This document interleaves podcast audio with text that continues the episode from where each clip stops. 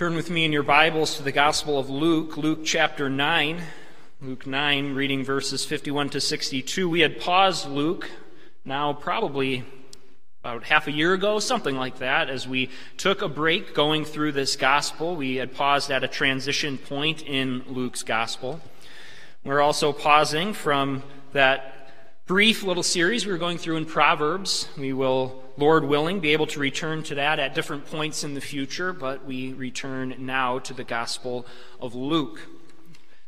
This can be found on page 1103 in your Pew Bibles.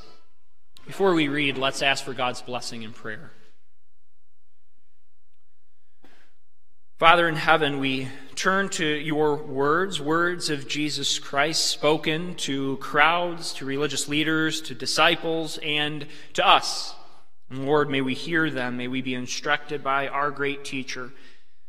Lord, bless the words that are spoken here this morning. Let them be true and according to the right interpretation of your word, correctly applied not only in the speaking, but also in the reception. Help us to apply it and be able to, to draw nearer to you through this. That is our great desire to not only praise your name, but praise you by drawing nearer to you out of a heart that desires to know you. And in this text, we hear a call to follow the Lord. And we pray, Lord, that we would be those to heed this call. We ask this in your name. Amen. Luke 9, verses 51 to 62. When the days drew near for him to be taken up, he set his face to go to Jerusalem. And he sent messengers ahead of him who went and entered a village of the Samaritans to make preparations for him. But the people did not receive him because his face was set toward Jerusalem. And when his disciples, James and John, saw it, they said, Lord, do you want us to tell fire to come down from heaven and consume them? But he turned and rebuked them, and they went on to another village. As they were going along the road, someone said to him, I will follow you wherever you go. And Jesus said to him, Foxes have holes, holes, and birds of the air have nests, but the Son of Man has nowhere to lay his head. To another he said, Follow me. But he said, Lord, let me first go and bury my father. And Jesus said to him, Leave the dead to bury their own dead. But as for you, go and proclaim the kingdom of God. Yet another said, I will follow you, Lord, but let me first say farewell to those at my home. Jesus said to him, No one who puts his hand to the plow and looks back is fit for the kingdom of God. Ascends the reading of Luke chapter 9. People of God, it was theologian Leon Morris who said this God regularly, regularly tests the earnestness of our hearts by bringing them to a fork in the road when it becomes necessary to choose between two ways. Which way do we follow? Comfort, custom, convention, or Christ? The test from the very outset of discipleship has been the very words of Jesus from our text follow me. There's that test. There's that fork in the road that God often brings his people to, to a choice. That's the nature of a fork in the road. You cannot take both ways. You can only choose one, and what will you choose? And we can speak of this in, in grand terms, maybe applying it to the very choice of salvation itself, the choice or, or the reception of the promise of the gospel.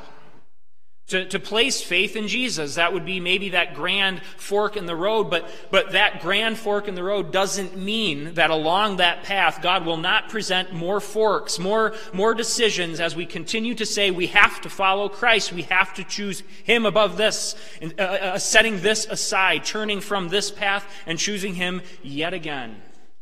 And that's what happens. That's what happens in life many, many different tests, many different ways in which we have to say, No, I follow Christ. It happens on a very, very minor way every day. This text is applicable to not only that great decision of faith itself, but as well every day when we wake up and we say, Well, we follow Jesus. And every decision we make in the in between. And what will we do? Will we follow Jesus? Will we follow the world? Will we follow Jesus? Will we follow our flesh? Those forks in the road. What Jesus is instructing these people here, not only his disciples, but those who are, who are saying, Lord, I will follow you, he's instructing them on what following him means, on what being a disciple really is, on what it means to choose that fork. That we would not just be choosing him in ignorance, that we would not just be naive in what it, what it means to follow him, that we would understand it is a total devotion to Him, a total rejection of everything else. You see, at the center of a call, follow me, becomes this question What do you treasure? What is your deepest treasure? And we can know from God's word, we can guarantee it, God will regularly place us in life at those forks in the road, those places where we have to choose Him above something where we have to, to dethrone some idol and some treasure that, that we have exalted to a position above the Lord and have to turn away from it.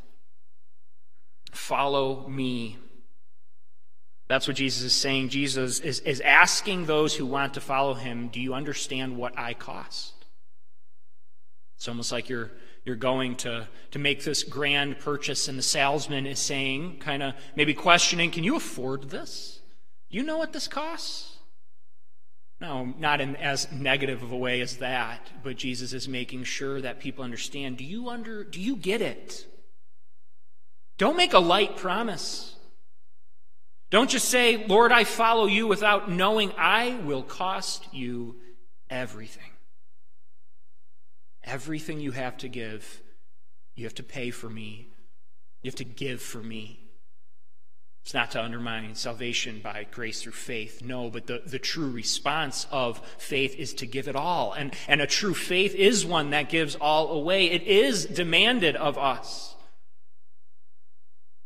We all have, Lord willing, we, we seated here have made a decision to follow the Lord. And if you haven't, this text speaks to you directly. But those who, who have made that decision to follow the Lord, we have to understand as well that that, that that meant, and it means for us now, you have given up everything for Him. Your life is not yours to be lived. It's, it's meant to be lived for Him, and it's meant to be set in the same way Jesus was. To set your face in the same place Jesus has set His. To, to tread as, as following His example, to tread the same path He laid God's word tells us that in relation to the kingdom in Jesus, the only time it's wise to give up everything, the only time it's wise to sell all you have, to give all you have for one thing, is Jesus himself. But understand the cost. We see that here this morning. We'll see that first in a face that is set. It's our first point. A face that is set. That's referring to Jesus' face and where he is setting it.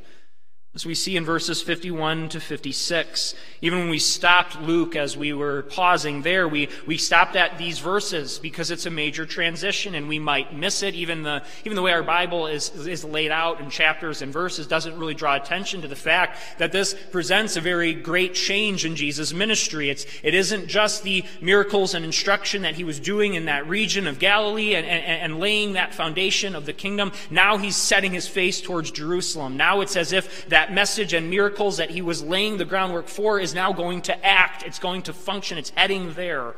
He's setting his face to Jerusalem, and that's incredibly important. We, we know from what had happened at his transfiguration, we know from what we have gone through in the earlier chapters, Jesus means by this he is heading to Jerusalem to be taken up, to be crucified, to be raised, to ascend to heaven. That's all involved in this, this great exodus that he's doing and bringing about. And so his face is set to Jerusalem, which means his face is set to give everything.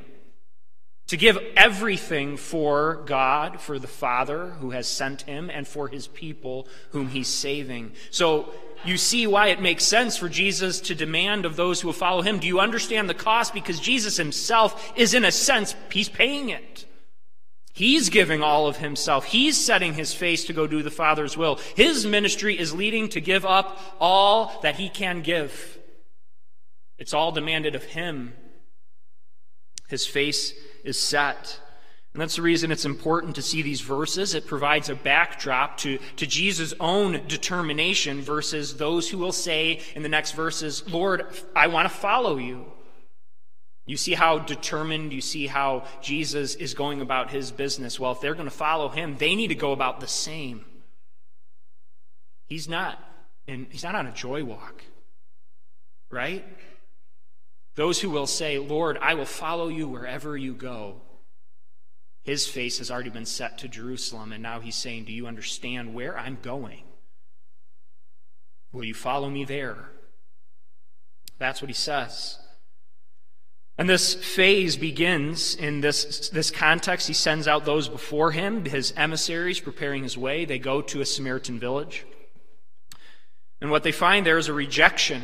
In fact, one of the things that will characterize this phase of Jesus' ministry as he heads towards Jerusalem is rejection.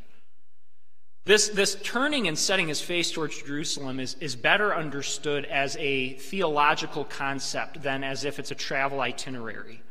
Him setting his face to Jerusalem doesn't mean he's now on his direct path to Jerusalem. He's, he's going right there. No. Uh, later in Luke, he'll be in a town right next to Jerusalem. Later still, he'll be in a town back in Galilee. It's not as if this final phase of ministry means that he is heading right there right now. It's, it's, a, it's a shifting of focus. It's a theological shift. There's a shift of meaning, of tone, of understanding of what's going on. And, and part of that is signaled by this rejection by these Samaritans. Samaritans were half blooded Jews. They had a deficient form of their religion. They believed that they worship God on Mount Gerizim, not Jerusalem. And so when there are those who are coming and talking about Jesus, and when Jesus himself is setting his face not to Gerizim, but Jerusalem, you see that in the text, when they see his face is set to Jerusalem, well, they, they don't respond. They reject him. And then you see the disciples' response. Should we, we call down judgment on them? Should we unleash the authority because you've been slighted? We have to be careful that we don't just unnecessarily judge the disciples for what they're doing. They've recognized appropriately so that this village has denied the way of salvation, salvation and the king. They've done great honor and dishonor to, to do that and reject him. And so they're outraged on behalf of Jesus and they're saying, should we call down this judgment? But what they show is that they're not properly understanding the time of what Jesus is doing. They're not properly understanding Jesus' journey to Jerusalem itself. In one sense, they rightly understand that judgment from heaven should and is or will come to those who reject Jesus. They're not wrong about that. They're, they're wrong about how they want to dispense it now. They're not understanding that the time now is for kingdom preaching. The time now is for evangelism. The time now is to go out and make, the, make disciples as, as Jesus himself is heading to pay this. He has not come in judgment yet. That's not the appropriate response. And so he's directing his disciples there, instructing them. His journey then starts with this need for him to rebuke misapplied zeal of his disciples as well as face rejection. You see what's beginning to characterize the final stage of Jesus' life? Jesus refuses their requests and even instructs them that they need to understand knowing God is the highest priority and that the decision the Samaritans make is a crucial one, but that the current period is one of grace. We're still living in a period of grace. We're still living in a period where, no, the, the judgment hasn't fallen yet. There is a time to repent, but that judgment will come. So we see that in Jesus' face that is set that's this background to now what is our major focus this morning on faces that are not set, faces unset. The, the call of these would be disciples who want to follow Jesus and how they respond. How are they setting their face? Is their face set in the same way Jesus is or not? We see that their faces are not rightly set because they're weighing the cost for following Christ. They're facing that correct question is, is Jesus your greatest treasure? Or what do you treasure? And Jesus shows in, in no uncertain terms how radical and necessary the response to him is. Nothing can get in the way. Nothing can cause a delay. And there better be no naive expectation of what it means to follow him. We see that first in the warning to one with a naive expectation and then warns us as readers of that we would be warned from, from following in naive expectations. Look at verses 57 to 58. On the surface to this response, you know, this, this man extols and, and praises and says, Jesus, I will follow you wherever you go. And I think our response would probably be, that's tremendous, great. What a great response. That's what we're looking for. That's what we seem to seem so, so little of at times and, and want. We, we want someone to say that. And we would likely just say, amazing, let's, let's, let's count them as saved. Let's bring them into the church. And it's not like that's a wrong response, but it's interesting how Jesus responds to this call, right? He doesn't lower a bar. He doesn't just say, Hey, Peter, you have the ledger, write a new convert on, we got him. That's not what he does. He almost seems to dissuade. He's not actually, but he's, he's making sure he gets it. He's making sure he's not naive in his understanding. This is almost kind of like what can be a negative side to like altar calls. I'm not saying an altar call is intrinsically evil or something like that, but I think we need to be instructed even here uh, from Jesus and, and evangelism itself and how we go about it. You see, it, it isn't just a matter of, of, of getting a confession from someone. Let's just make sure they say these words Jesus, I will follow you wherever you go. Let's get them in there. Let's make sure they say that. Of course, that profession is necessary. Of course, that call is even necessary. But you see what Jesus is doing. He's not calling for disciples at the expense of understanding. He's not calling for those to follow him for them not to understand what that means.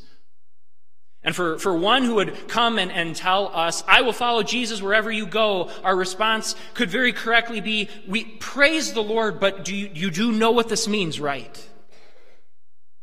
You are yours no longer. You give up all that you are to Him. And you set your face in the same way He did to, to suffering, to cross bearing, to giving, to dying, to sacrifice, to follow Him to say yes to your Lord in every matter and every manner. Do you understand what is the cost of following Jesus?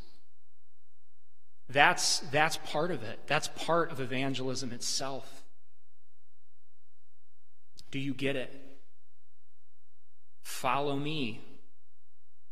It's not a half hearted measure, and, and, and Jesus won't allow someone who's just sort of engaged that's not discipleship. That's not following him. Look at your life. Is it one that's showing a wholesale selling off of everything that you are for Jesus himself? To rightly weigh that he will cost everything, he costs you everything. It's that parable in the gospel of the one who found the jewel without price and went and sold everything he had to purchase that plot of land to get that jewel. It's, it's that for us. Is, is that what our life shows? Are we following him? Jesus is not interested in just hearing the confession to follow him. He's interested in having true disciples who understand what following him is. It's not a matter of numbers. It's not a matter of, of getting as many people in and losing as many out of the back door as those who come in. It's, not a, it's a matter of true discipleship. Associ- association with the kingdom will not mean power, but sharing in Jesus' suffering and rejection. And any disciple who would follow Jesus needs to understand that the choice will require total commitment. Jesus is warning against that naive thinking that following him will be a walk in the park Look at what he says. Look at this. It's a proverb that he's really saying. He's, his response is that foxes and birds have their own place and he doesn't. Again, do you get it, is what he's saying. Do you see what following me means? I don't have a palace.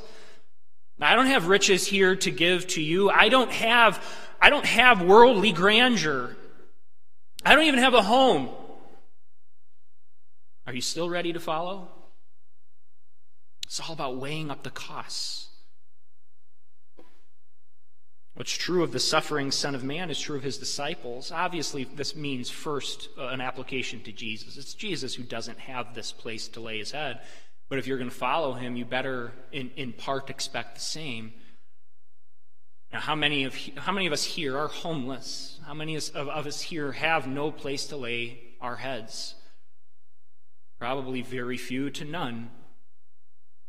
God provides, He provides greatly. So, does that mean it doesn't apply to us? Well, no, it still does because what Jesus is saying is this is your expectation. This is the manner in which you follow. You can't just expect that. You can't just expect good things and sunshine in your life. Are you ready for the hard journey? Are you ready to go to Jerusalem with me? That's, that's kind of what he's saying. One pastor put it well Is your life one that shows a desire to stay comfortable at the cost of the kingdom? Is your life one that shows a desire to stay comfortable at the cost of the kingdom? Maybe it seems like a good idea, right? The, the, the, this, this would be follower is seemingly making a sincere uh, promise I will follow you wherever you go. But as times get hard, as, as following the Lord becomes difficult, are we willing to say, you know what, that costs too much?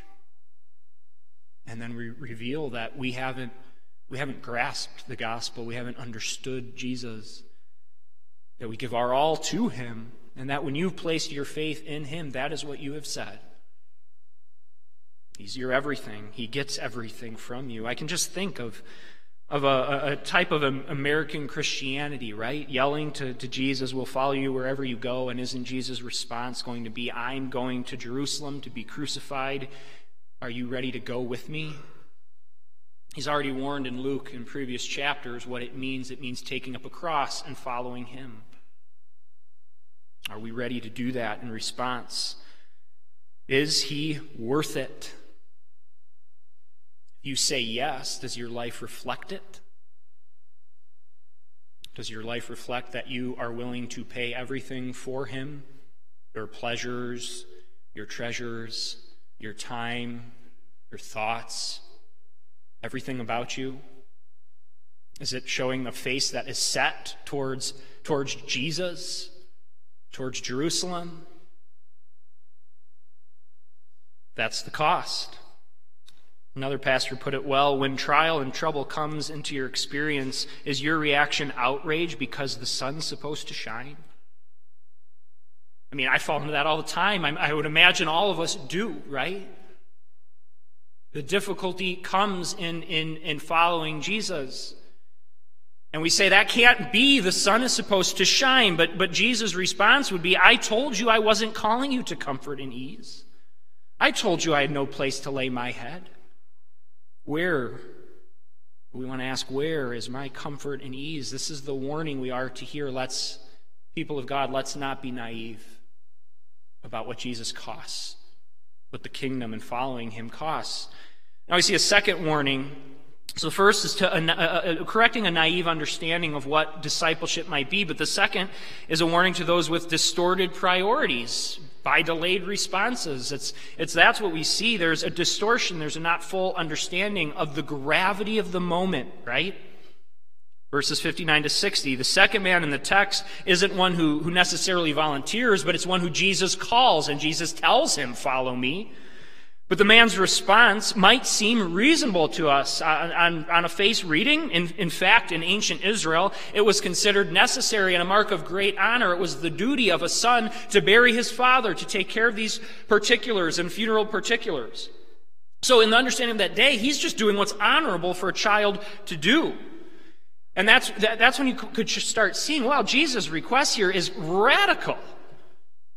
What do you mean you can't even bury your father? What's, what's being asked here? Just what is this man's situation? There's, there's various there's various ideas. Some argue that this man is, is actually in the act of burying his recently deceased father. His father has just died.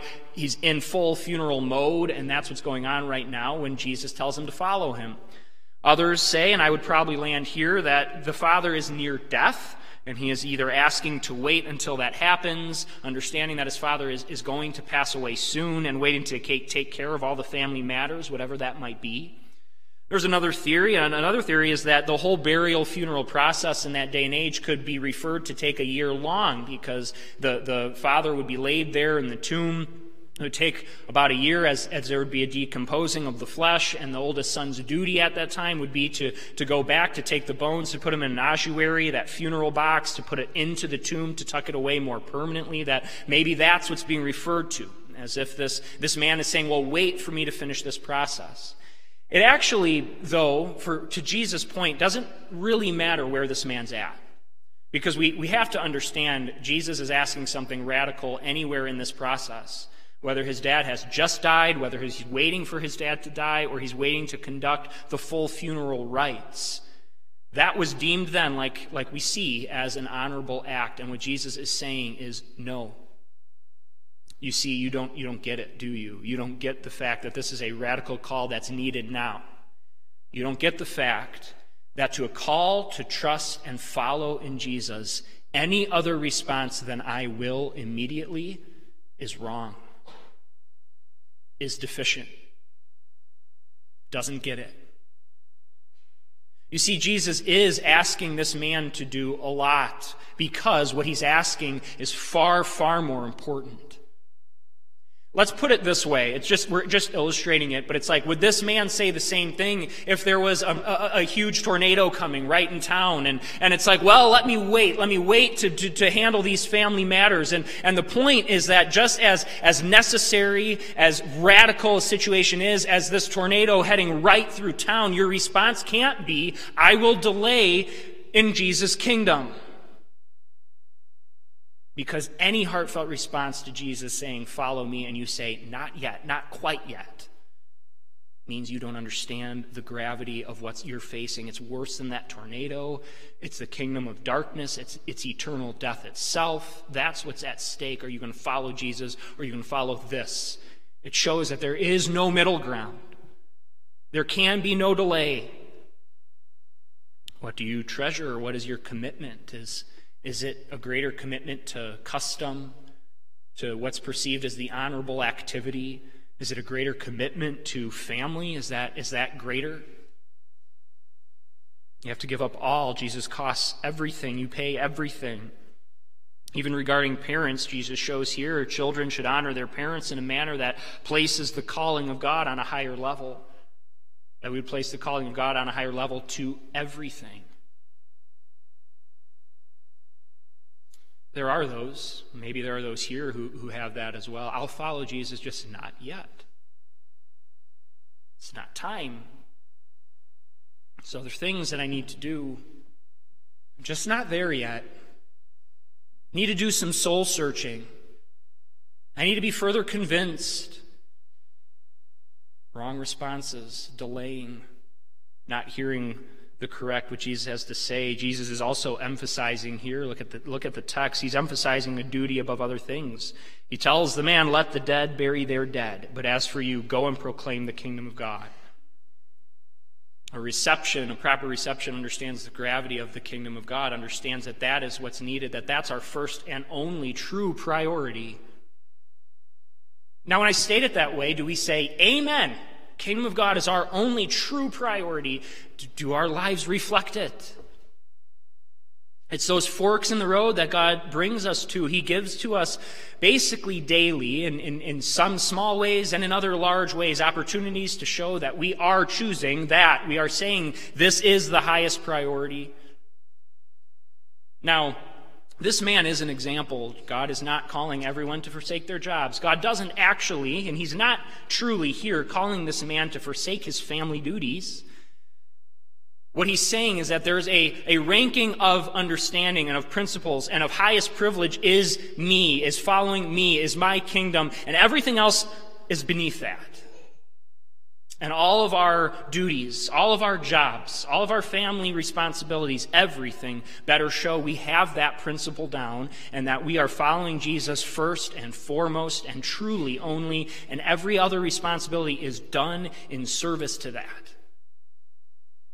That's the right response unswerving devotion to follow Him, to proclaim His kingdom. Listen to this quote. I think it explains it well. Jesus deliberately means to shake up this disciple, not because Jesus doesn't want us to care for our families or to go to funerals or to go to weddings or to go to baptisms, but because he's emphasizing that one of the things that we need to count in the cost of discipleship is just how important he is. Jesus is saying to this disciple, Is your father more important to you than I am important to you? And if he is, then let the dead bury the dead. You understand that sometimes in following Jesus, it means giving ourselves more to our families than we would have been giving to them. But sometimes it means not listening to our families when they are calling to compromise, calling us to compromise our fidelity to the Lord Jesus Christ. But in whichever case the issue is, who's most important to us, our families or Jesus? Jesus must be more important to us than anything or anyone else in our life the newness, the, the radical nature of what Jesus is bringing in is highlighted even more so in the next example. So we've seen a warning to naive responses about what following Jesus means. We see a warning against delayed responses and, and, and a wrong prioritizing of things. But now we see a warning to those with divided attention. Warning to those with divided attention in verses 61 and 62. He's warning these who, who have other priorities in mind as well and are kind of unsure about what it means to follow. But you see how radical it is when you understand the Old Testament background. This man actually makes a request that reminds us of another calling episode. If you're familiar with the story in 1 Kings 19, Elijah is called to go and ordain to anoint Elisha as the next prophet. He's, go, go, he's, he's called to go and call Elisha into prophetic service. And he does so by casting his cloak upon him while Elisha is actually plowing. And you'll you notice that Jesus even uses a teaching tool about plowing in the next verse. So as Elisha is, is plowing, Elijah casts the cloak on him. It's that call to, to turn away from everything else to follow. And Elisha makes a request of Elijah. He asks to go kiss his mother and father goodbye. And at that time, Elijah says, Go ahead. He has no issue with it. It's not even seen to be a negative. So if that were to be in your mind, then you'd think, wait a second.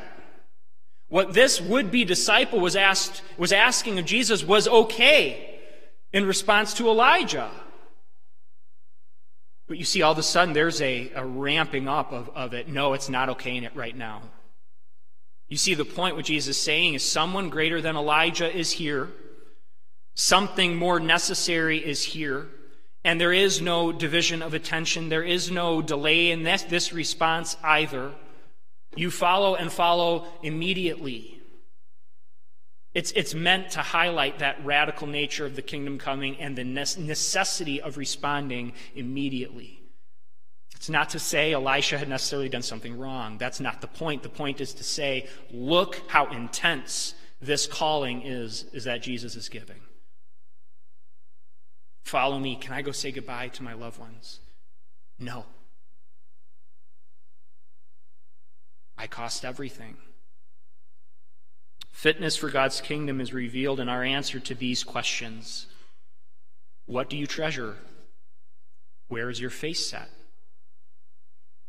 Are you fit for God's kingdom? If you're fit for God's kingdom, your answer is that you treasure Jesus and you set his fa- your face towards him and to following him. And nothing else can get in the way. You see the divided attention as well in verse 62 in this metaphor, this proverb about uh, plowing, refers to plowing with your eyes set. Now, you can imagine in that day and age in rocky soil where you needed to not only control animals, but the plow by hand, that if you were doing one of these numbers, what, what are you going to do? What are you doing when, when, you, when you're driving? How does that go? You're swerving. You see, you're not singularly focused. You need that, you need that furrow, that plow to be straight. You need to direct your attention on the goal. And if your attention is divided, boy, you're plowing a very poor field. Again, as, as understanding, instruction. It, it, Jesus isn't saying it means you're worthless in life, as if you aren't there for family, you aren't there for others. In, in other places in God's Word, He would clearly show how we are to love our neighbor, how we are to be there for them. But the, the whole point is that we're only going to properly be there for them is if we're plowing singularly focused following Christ. You see, it becomes a divided attention when it's what's vying for the principal place in our life is either Christ or these other things. You could illustrate it in scripture of those who looked back. Those who, who set their hands to the plow and looked back. Think of Lot's wife. Very tangible illustration of that. A call from the Lord to turn, a call from the Lord to, to in his sa- saving of them from this judgment and destruction, to turn and go and not look back. And she did. Or you think of the people of Israel. They are brought out of the land of Egypt. And, and what do they do? They're looking back constantly. They're saying, Oh, what we had in Egypt. Oh, the food we had there. This is getting difficult. And that life may have been better. You see the divided mind? The uncertainty. How are we going to be at following the Lord and plowing this field if we're uncertain about it? And if really what we're looking back to is something that we might desire more? And that can be anything in life. It can, it can be addictions, it can be sins, it can be temptations, it can be families, it can be life on this earth, it can be our jobs. Are, are we looking to other matters? Are we looking about with divided attention and not singularly focused on what matters most? Maybe this applies to you who plan to follow Jesus, but right now you want to be be responsible to yourself. You want to sow your wild oats. You don't want to constrict yourself yet. It's a foolish response. Maybe it applies to you as you've claimed faith, but there's so much in your life that's just dividing your attention that you're showing you're, you're not fundamentally and singularly focused to Jesus and that call, but to other things and that in reality it's more you're just living your life and enjoying it here. And christianity is that addition it's that add-on. I just want some of it. There's a lot that god offers. I want some of that. I want some of that grace. I want to be able to, to have a church family. I want to be able to turn to god in need. It's that spare tire syndrome. God is our spare tire. When you have a pop tire it's handy to have. But he's not a spare tire and the kingdom of god isn't it's not just sitting in the back of the trunk to be taken out and used, and everything else in our attention is worldly, is other things. It's all for God. Or maybe you're hearing this, and it's probably easy for many of us to land here. We're saying, well, we believe. We have faith. And it might seem like a call, a sermon, a message from Jesus on a call to follow me would, would be one we don't really need. I follow him, and, and that could be true. But this text is as applicable to us as, as, as anyone, as to uh, one who needs to believe, because it one, it's one that reminds us and directs us to our faith, reorients us to what we've been called to do reorients, reorients us to continue to give of all ourselves, to continue to treasure Jesus above all else, to continue through the, the Holy Spirit's use of texts like these to cut and push off things that might divide or naive expectations. And, and we always, because we're sinful, we always land somewhere in there. At, we, we slip. We slip into a naive idea of what following Jesus will be, and we need to be brought back from texts like these to, to show no, following the Lord is, is, is hard at times. And don't be naive about that, or, or we have that divided attention. And, we, and, and this text can be used to show us we need to put these things away. We need to reorient our life to the profession that we make. Follow me, Jesus says. What do you treasure? Now, I, I want to end with an encouraging truth. You know, we have all these warnings, but here's the encouragement here and, and the, the great comfort. Jesus is not saying this so that people would not follow him. He's not a bad salesman, right? There are some salesmen who are like, wow, you know what? I probably would have bought that before talking to you, but you just talked me right out of it, right? No, that's not what Jesus is. He's not having a bad sales pitch that's saying, you know what? You're right. I'm not going to follow you. I've, uh, you, you've talked me out of it. No. You see Jesus is being frank and honest to make true disciples. And the encouraging thought is when we have this proper understanding, what you achieve, what you gain, is the greatest treasure. Because that's the point. He's asking all these people, What do I cost? I cost everything. But Jesus is the only one who, who delivers. And in gaining Jesus, you, you gain everything. You see, the encouraging truth is that to embrace this way of life, to plow straight, to not have divided attention, to put no one before the Lord, means that you follow Jesus and have it all. Because he's worth it. We ask that, what do you treasure? What is Jesus worth? Are we fools to give ourselves fully to him? And the answer is no. Luke will say later in chapter 18, 29 and 30, or rather, Luke will record Jesus' words in Luke 18, 29 and 30. And Jesus said to them, Truly I say to you, there is no one who has left house or wife or brothers or parents or children for the sake of the kingdom of God who will not receive many times more in this time and in the age to come eternal life. You see by what he's saying there, you get it already. And, and, and those who are truly faithful and trust in the Lord understand this. You already know that the cost of Jesus is well worth the price. You already know that there is nothing that can stand in his way and that you would rather have him than anything else. And you experience the true gospel peace, joy, comfort, and provision from a steadfastly faithful God. You experience it now already and will be given many times more than what you've even received now. So here's that encouraging thought. You, through the power of Jesus, are given faith and true faith in Him to be fully blessed in Him, to follow Him, to cast all others away and receive eternal life, blessed life with God Himself. Another quote Jesus gives full disclosure here. He says, I'm greater than anything that you can give up. I'm greater than your mother or your father. I'm greater than anything in life. Everything in life that you treasure the most, I'm worth it all. Jesus is saying, You can't give up more than I'm going to give you, but you must be ready to give up everything that you hold dear for me. People of God, lay aside all else and pass the test. Take the fork in the road that follows Jesus. Follow him. He's well, well worth the cost. Amen. Let's pray. Lord God, we are instructed in your word and, and in Jesus' words here. And we pray that, one, we would be disciples that understand the time that understand that at this time our face is set to kingdom proclamation, that this time is a time of grace and a time where there is a withholding of judgment, and that your gospel and your kingdom message is to go forth. Help us to understand that time.